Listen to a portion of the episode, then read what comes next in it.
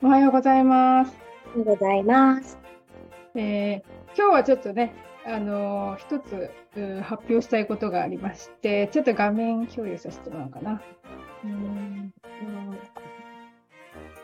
実はですね、電子書籍を今日発売しました。おめでとうございます。すごい。もともと電子書籍というかね、エニアグラムの本を書いてみたいなっていうところで思ってたんですけど、今回、コンサルをね受けて、エニアグラムの良さを伝えよう。どちらかというとエニアグラムを全く知らない人がこれを知って興味を持ってほしいという思いで作った本になります。で、今日から21日から24日までは555円。でご購入できますので、通常は777円になりますので、ぜひねこの期間にお得にゲットしてほしいなと思います。で、あとですね、朝から12件注文がもう入ってまして、で朝からもう読みましたって見せてくださった方もいたんですよ。その方まだちょっと許可取ってないから感想をちょっと全部は出せないですけど、めっちゃ早いですね。すごい楽しみにしてくれてて、もともとどういった方かって言ったら、知りたいですね、それ。エニアグラムのもともとねアルバム大使っていうところで出会ってまして、でそこからね仲良くさせてもらってて、そんな仕事もやったことあるんですけど、そこからどっかでエニアグラム書籍を読まれたことあったのかな。それこそビリギャルのね、方もエニアグラム取り入れられてるんですけど、その方の書籍を読んだことがあって、で私の投稿をいつも見てくれてて、インドネシアに行く前の初級講座に参加してくれたっていう方なんですね。でその方がエニアグラム初級講座参加してくれた時もすごい感動してくれてでその後も受講も本当考えてくれてたんですけど、タイミングが合わずで、その後に、また書籍を出しますって言ったらね、もうすぐ買いますって言って読んでくださって、やっぱりねタイプ7をお持ちの方なんですけど、なんですね、楽天家すごくポジティブで明るくって、前向きな方なんですけど、最近すごくねストレスを感じることがあった時に、完璧主義の要素が自分に出てるんだって、書籍を読んですごく気づいたって教えてくれたんですけど、全部はちょっとね許可をもらってないので、軽くですけど、なのでやっぱりエニアグラムからちょっと離れた方もちょっとエニアグラムを思い出してもらって、自分の心が今こうなってるっていう、ちょっと俯瞰してみる力をね、またちょっと思い出してほしいなと思ってます。なのでね、書籍よかったらぜひ Amazon でエニアグラムイライラで出てきますんで、一番になのでぜひよかったら読んでみて。出てくる。わかりやすい。ありがとうございます。ではちょっと共有はね一回停止して、また今日は、皆さんにね役立つかなと思う旦那さんとの関わり方を今日はテーマにね話していきたいなと思います。先にゆちかさんから教えてもらおうかな。ゆちかさんね、結婚してもう何年ですか、ゆちかさんのところ。2000年結婚だった。ミレニアム婚とか言われた時代にしてますので、23年目。23年目、すごい。3年になってるので、2023年だからね。そうです。どうですか、23年もあったら多分ね山あり谷ありいろいろあったんじゃないかなと思うんですけどぜひ結婚当初から思い出してもらって、でちょっとね、図は先に必要ですか、後がいいですか。うちでも突然出すの大変だったら今のうちに聞きながらでも出していただけたらありがたいです。初めからってあんまり振り返ったことはなかった。ぜひ振り返りしてもらおうかな。せっかくなんでね。最初じゃない。振り返る。エニアグラムで相手のタイプ、うちは5番がきつい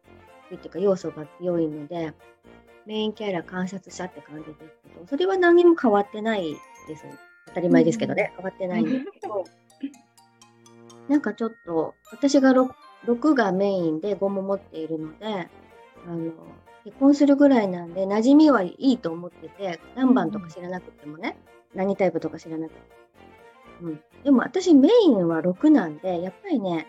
そうなんですよ、この人の濃さっていうのがちょっと違うなっていうのが結婚してみて、その時は番号知らないけど振り返ると今にありましたね。結構ね、なんかね、感情が出ないじゃないですか。発言も基本少ない、普通の会話ね、たわいもない会話でペラペラ喋らないから、そこが私は嬉しかったタイプなんでしょうけど、それが結婚してみたらね、なんかね、つまんなくなって苦手ったかもしれないですけど、でもやっぱりそんなもんじゃないですか。なんか付き合ってる時は喋るんですよ、割と、でも結婚、何年も経って結婚してしまうと喋る必要とかも、一緒に暮らしてるからあんまり頑張る必要がない、これはなんか男性と女性の差もありますよね、ありのままに近くなってくる。それが出てきた。よくお互いやっぱね、相手によく思われたいっていうのは誰もが結婚する前はあると思いますので、素が出てくるので、ナチュラルって言えばいい感じにしますけど、素が出てくるね、で、あんまり感情とか出さないし、表現が豊かじゃないのでイライラしましたね。なんか例えたらロボットかって何回も言ったことがありますね。なんかこう切って血が出るのかみたいな感じで腹に立った時言ったことありますけどまさにそうですよね、タイプ5といえばそうなんですよ。なんか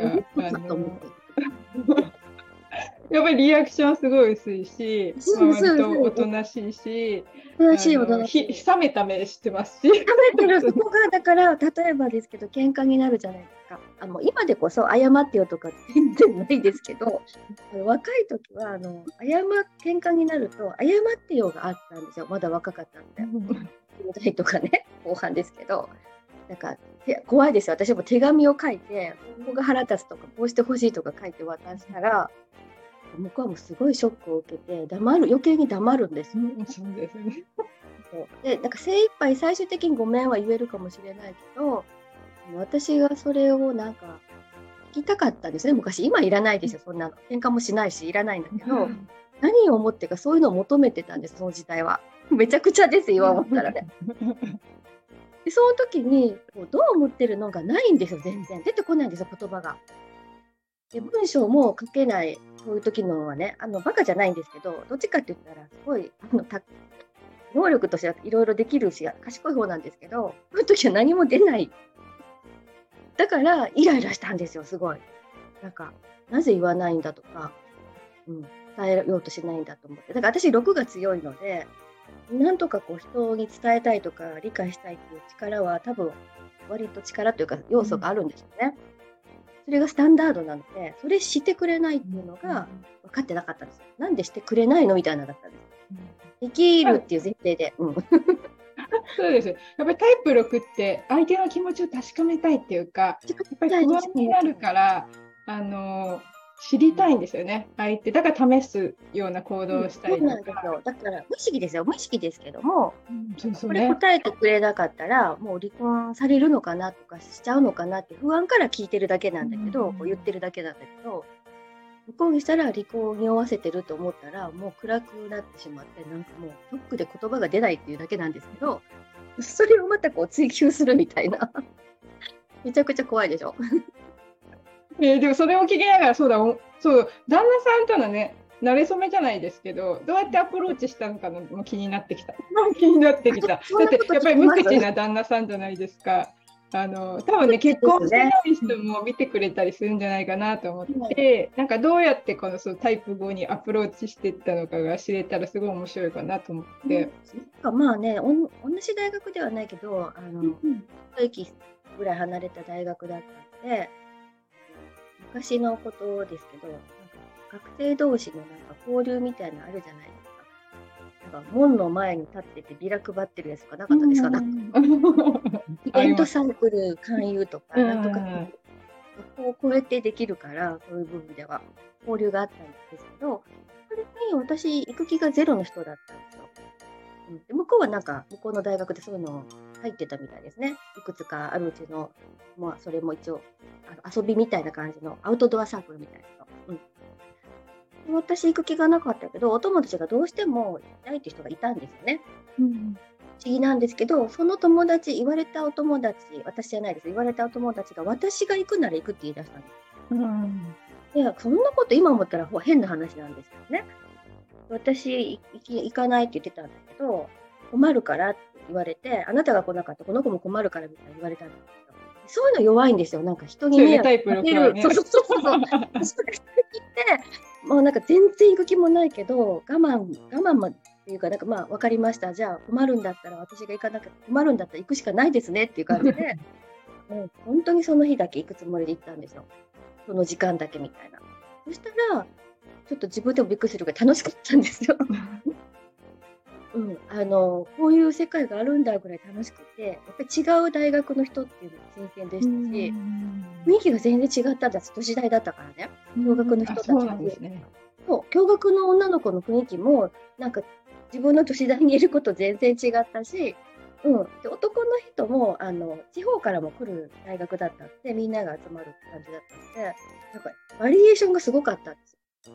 多分人嫌いではないので面白いってすごい思ったんですよね、うん、それで私が面白いと思ってたら向こうが一番私のことが変だと思ってたみたいなんですよ変だこいつはと思ってたみたい多分なんか変わってるって言われたで私も自分が変わってるとあんま思ってなかったけれどもまあ、楽しいからこの次の回も行くってなったんですねでなんか下見をするなんか川遊びとかそういうのもあったので下見をする人っていうので行ける人行けない人っていうのでいろいろありますよねでなんかたまたま2人になることもあったりとかして、うんうん、親密になるみたいな感じでナチュラルな感じでなんかもう付き合ってるでしょみたいな感じですよねなんか付き合ってるじゃなかったこれみたいなまるで、うん、そしたらなんか勘違いしてるって言われましたね多分私あ本当ですかなんかプライドが高いんでしょうねなんかそういうちゃんとしたこうスタンスとかほらグイグイ来られるの嫌いでしょ5番ってそうですねなんかちょっと慣れ慣れしいと思ったのかもしれないですねはって言われた感じではって言われて私もへっていう感じだったんですでもうそう面白いかもしれないけどじゃあもうまあいいわって言われたんですよもうそれでいいわまあいいわって言われてで私もぼーっとしてるから今思うと失礼だなって思うかもしれない相手に対してそれとか自分も恥ずかしいと思って聞くんですけどそうみたいなこうぼーっとした感じですよねだからちょっと、ね、今とは別人です多分、うん、でなんとなくです本当にだからお友達の中で次仲のいいとこのお友達みたいな感覚で、うん、いましたねその時はその場合はずっと旦那さんマニアックなどうもゆうちかさんマニアックなとこがねあるタイプっていうかお互いここのマニアックなところっていうのはどうですか？でのカテゴリーでですけど、はい、そうマニアックでしたね、うん、なんか星とかが好きだから、うん、プラネタリウムとか行かなくてもそういう説明が始まるっていう、うん、してくれますね無料で勉強できますよね、うんでも何も聞いてない右から左に全部流しますねあでも要はちょこちょここううんちくっていうかそういうのはこうバリバリ前からあったってことですよね、うん、普段は喋らないんですけどそこまでは、うんね、何々についてっていう話題がはいはいって感じでこれ好きだし知ってるよっていうのになると語るそうその時は賢い人だなとか知らないことを教えてくれてるっていうのは思いますよねいい印象で、うん、結婚したらそこもまた変わるんですよねどう変わっていきました、まあ、何か新製品みたいなのを購入しますよね家電とかにも、うん、そしてずっと説明書読んでて自分にも読むように渡してくるしちょっと私読まない人だからそれがちょっとすごいきっちりしてて素晴らしいんだけど私はちょっとできませんっていう感じ でそれもだいぶ分かりますよね向こうもこの子は読まない人だ言っても無駄だで自分が知識として読んで全部理解してから私に業者みたいに説明が始まる私だからお客さんみたいな感じまずこのボタンを一番押してくださいとか言われてなんとかの場合はここ開けてくださいとか言われて一緒に全部教えられるなんでそんなの最初から知っとかなあかんのって聞いても、使い方が粗いと壊れやすいとか、故障の原因になりますとか、業者みたいな感じですね。業者ですね。業者みたい。なんか本当に店とか行っても、どこに何が売ってるかわからない場合でも、なんかよく知ってたりとか理解するのが早いのか、店の人より先になんか聞いたらわかるのが多いんですよ。やっぱ頭の回転がね、早いですね。回転早い、そう。だから何でも知ってるせいで、聞くと、今日も今朝あったんですけど、俺は専門家じゃないって、突っぱねられたりもするんですよ。なんかすごい好きな、得意なことを聞けばよかったんだけど、今日はなんか違う話だった。例えば、私が寝相が悪く、布団をかぶってないらしいんですね、いつも。なんか、ヨガの、マスターした先生みたいな変な寝方もよくしてるらしくて、本当にひどいらしいんですよ。でとにかく夏場はひどくてもそれでいいけど、だんだん秋になってくるから風邪をひくので布団をかぶるようにって注意されたんですよ。優しいですね、でもね。優しいといえば優しいんですけれども、なんか自分の勝手だと思っているところも正直あったので、寒くないからかぶってなかったと思うって答えました。地答えですよね、これね。そしたら、そこでもう5番らしいんですけども、理屈を出してくるんですよ。エビデンスとかがなんかあるんですよ。分析したものみたいな。根拠とか。なんかね、体温が下がると、がん細胞が活性化しやすくて、将来がんになりやすいからって言われたんですよ。朝の慌ただしい時間でね。でなんかこう言ってきたから、私は本当に質問のつもりで聞いたんですけども、いろいろ聞きすぎて鬱陶しかったみたいで、私も5番があるので、それってどういうこととか。そう、あとなんかヘリクツも言いますよね。私日中運動してるから、日中の温度は高いから、夜は大丈夫だと思うとか、いろいろ言ったんですよ。理論対決みたいな。なんか引いてきて、冷たい感じになってきて、これどうなのみたいな聞いてたら、さっきみたいに、これは専門家じゃないって一言言って、もう会社にスパッと行っちゃったんですよ。でなんかね、すごく悔しかった、朝は。面白いですね。面白いですか。なんかちょっとね、もやっとしましたね。あっちももやっとしてるかもしれない。朝機嫌が悪いのでね、低血圧で。特にそうなりやすいです。じゃあ、エニアグラムを知って、どう変わっていきました。今はだから本当に理論的な人だっていうかね、その表情にも出にくいしっていう、そのタイプ5だっていうところがかなり分かるようになって、変化はありますか。まず面白がることができる余裕っていう意味で、気持ちの余裕っていう意味で、そう今日のもやっとしたのも、もっとこうなんかドロドロしたものに知らなければ、エニアグラムを知らなければ根に持つとかね、例えば言えたかもしれないけど、分かってるとこがあるので、なるほどなとか、やっぱりそういうこと言うんだなとか、こうなるパターンだとか、いろいろ思うと、なんか素直にね、面白い、面白かったって感じ。すごい人のタイプ語みたいな感じですよね。そう。出た。言える時には直接本人にも言うんですよ。そういうところがタイプ語の観察者っぽい一例だわとか言うんですよ。教えるって感じになるんですけど、出てますよみたいな、特徴ですよ。教えます。いいですね。なんかいい面でも言えるし、悪い面でも言えるから、あんまり悪い面でわざわざ言ったらね、なんか良くないかなと思って言わないし、機嫌が悪いときやっぱそっとしておいてほしいっていうのを知っているから、そういうのも使えますよね、エニアグラムで。そうですよね。構う必要がない、ほっといてあげた方がいいんだみたいな。それが全然前だった心配性で、このままほっといたら関係が悪化するんじゃないかとか、その沈黙に耐えられない自分がいたりとかしたんですけど、そういうのはもう、長い付き合いもあるし、エニアグラムで確たるものとしての、理由とかを知っているから全然もう余裕になってくる、楽になってくるって感じ。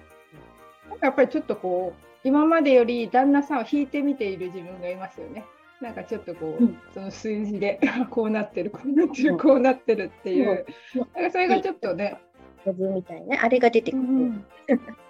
心の余裕につながっているなって思いますね。それこそあれだ、投稿にも書きましたけど、主人、図をもう一回共有しようかな。まあ、主人がね今ベトナムに行ってまして、すごくねやっぱり一人でねいてねいろいろ大変な思いしてるので、まあ、剣術家6と楽天家持ってるんですけど、やっぱちょっと心配性が出てきてるっていう、うん、あれなんかごめん急に声聞こえなくて今すいません。あ、本当ですか？あ、戻ってきた。なんかその主人がね、LINE でね、ビビって一歩前に進めないんだけどどうしたらいいって言われたんですよ。で、まあタイプしてますからね、そりゃ心配性出てますなっていうところなんですけどそんな感じ出てますなとかなりますで、なんでなるかって言ったらやっぱりストレスがかかってくるとすごく未来に対する不安、ああなったらどうしよう、こうなったらどうしよう、そうなったらどうしようって言ってまだやってもいないのに、まあ、先の未来を想像してしまってちょっとこうネガティブな方向に引っ張られていくみたいなところがあるんですね。なので、まあ、それは特性として出ている。だからビビっちゃうのは、まあ、ある種特性だから、まず許してそれを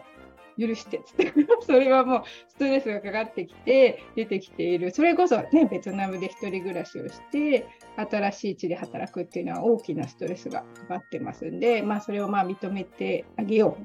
っていうところと、あとやっぱりあれこれ考えすぎている傾向が出てるから、まあ、過去にね主人はだってもう何年もね働いてきてるので絶対そのビビって一歩踏み出せなかったことばっかりじゃないと思うんですよ。だから一歩踏み出して成功した体験もたくさんしてきてるはずなんですね。で、まあ安易な大丈夫はタイプ6の人は受け入れられない。そんな大丈夫だって言われてもどう大丈夫なのみたいな感じになってしまうので余計に不安になるんですよね、そう言われたら。そう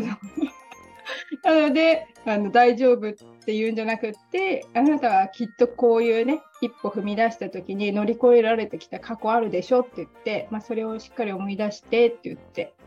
で、まあ、大丈夫だよっていうそのねが聞くのが、まあ、楽天家の方も持ってるのである意味そのワクワク妄想もすごくできる人なんですよね。だからよくジョークっていうかね笑い半分な感じでよく社長さんって、ね、わざと普通に社長さんって呼ぶんじゃなくてちょっと外国の人が言ってるみたいな社長さ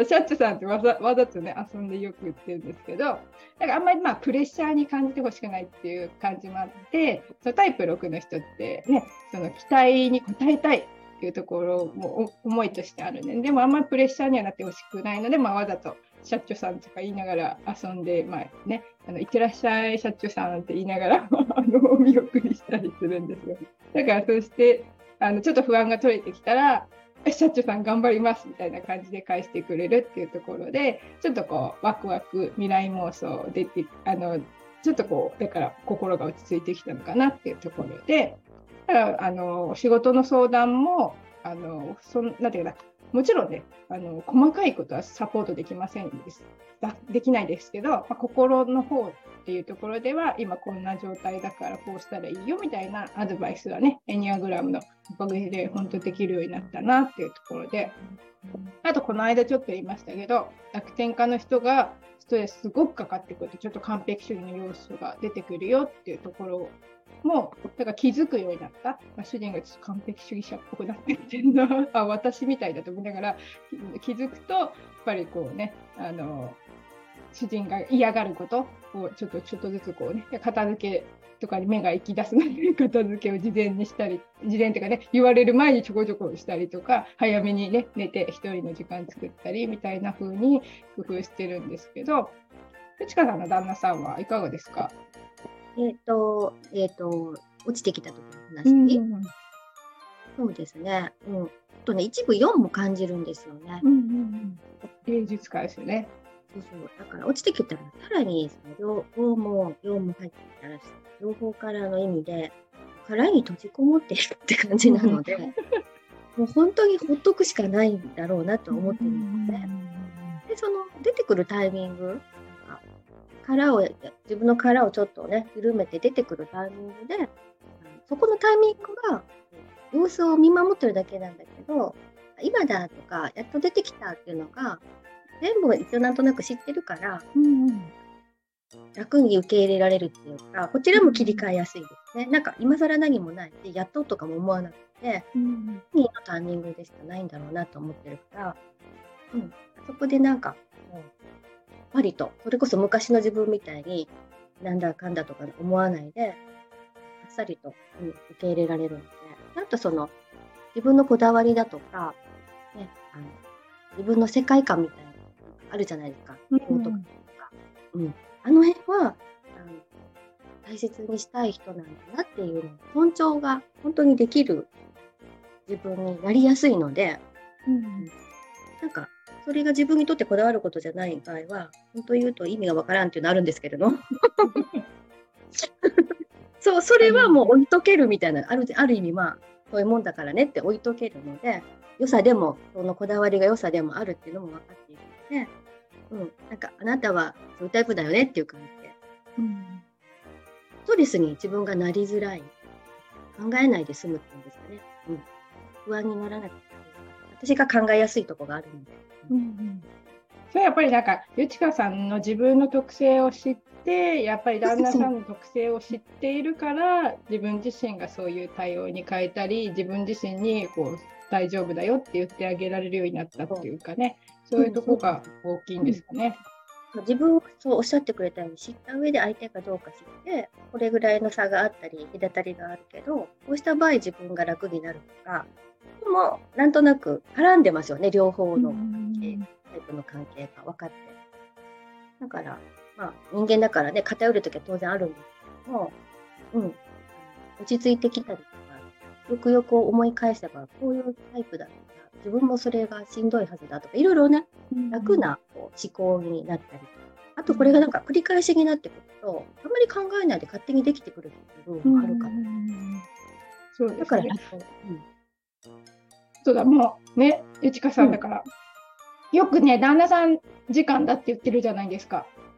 旦那さん時間、そう、今日は旦那さんデーないんでって、なんか最後にね、その23年の結婚ね、継続されてきたゆちかさんに最後なんか円満の秘訣をね、皆さんに教えてもらおうかなと。それってこと言うんですか。なんだろう、なんかこんな今までのことにちょっと矛盾するかもしれないんですけど、なんか全部を分かってもらうつもりもないし、相手の全部を分かる気もないみたいな方が楽。それがお互いはもう違うものを認識する。そうなんですよ。だから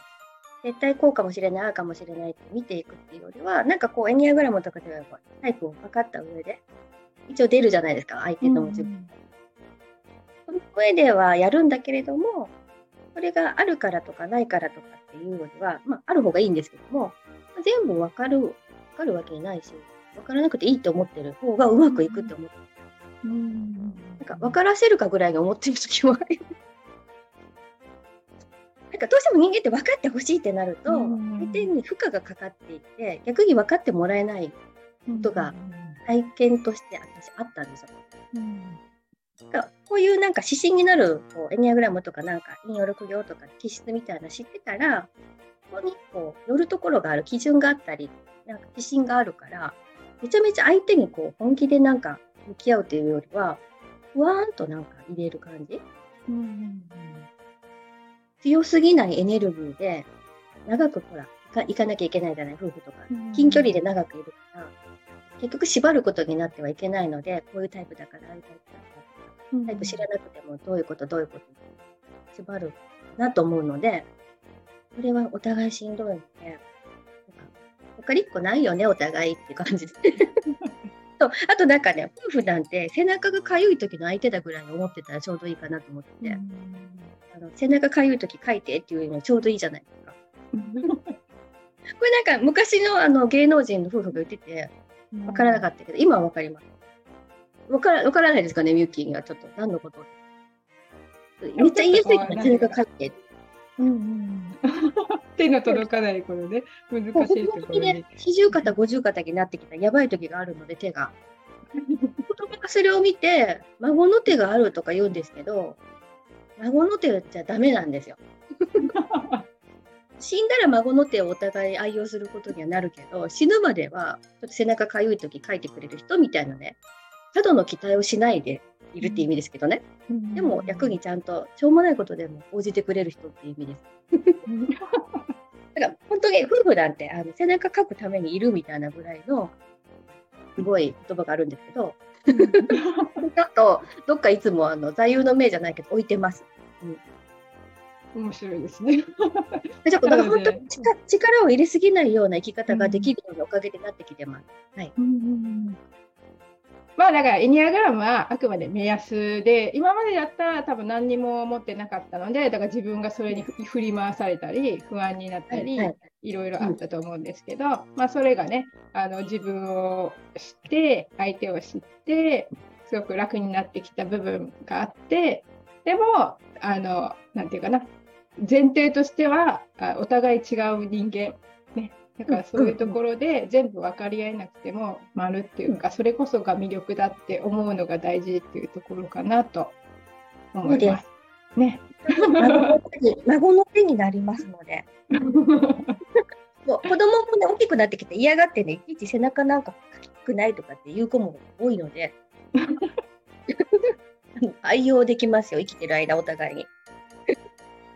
なので夫婦円満のコツはお互い違う人間同士ってところですね。いなみかもしれませんが、本当にこれの方がうまくいくなと思ってます。本当では今日もありがとうございました。ありがとうございました。ゆちかさんの最後宣伝ちょっとしてもらおうから、何かあれば、今なんか何かあれば。別にないです。ないですか。じゃあ自己紹介ね、いつもちゃんと取ってないから。取ってたかな。紹介最後にも、最後に、今日のバッグもある、これになったかたまたまなっちゃってるんですけど、カラーセラピーとか、これ心理学で、エニアグラムも心理学で、ね、見える世界、あと文字とかで学べるものっていうのと、理解できるものっていうのと、私見えないのカードとか、引用6行とかね、引用5行かな、大変新しい占い、経学ベースの占い、で、なんかお悩みとか自分探しとか、こういうような時のツールをいくつか買うのが好きでやっております。で、エニアグラムが生活に溶け込めるので、一番なんかどなたにも、馴染みやすいものだと思っているけども、なんかご興味のあるところから自分探しというか、どんな人間かな、私こういうところがあるかなとかね、なんでもいいんじゃないかなと思って、なんか楽しそうと思うのを、別に私のやつじゃなくて全然大丈夫なんですけど、生活にちょっと取り入れていただけると、特にママとか、ね、忙しいのでね、自分のための時間を取っていただけると、子育て後もね、楽しく人生最後まで自分らしくいけるんじゃないかなと思って、そういうとかお手伝いしたいタイプ。で、こういう感じのことをさせていただきます。お願いいたします。ありがとうございます。まだね、LINE のリンクとか貼っておきますので、よかったらぜひね、ゆちかさんとつながっていただいて、セッションとかね、参加してもらえたらいいかなと思います。ではね、ライブの方はこれで終わりにしようかなと思います。はい、私も早くみゆきの今日発売ちゃんと読めるように読みたいと思います。ありがとうございます。ではライブはね、止めたいと思います。ありがとうございました。また来週。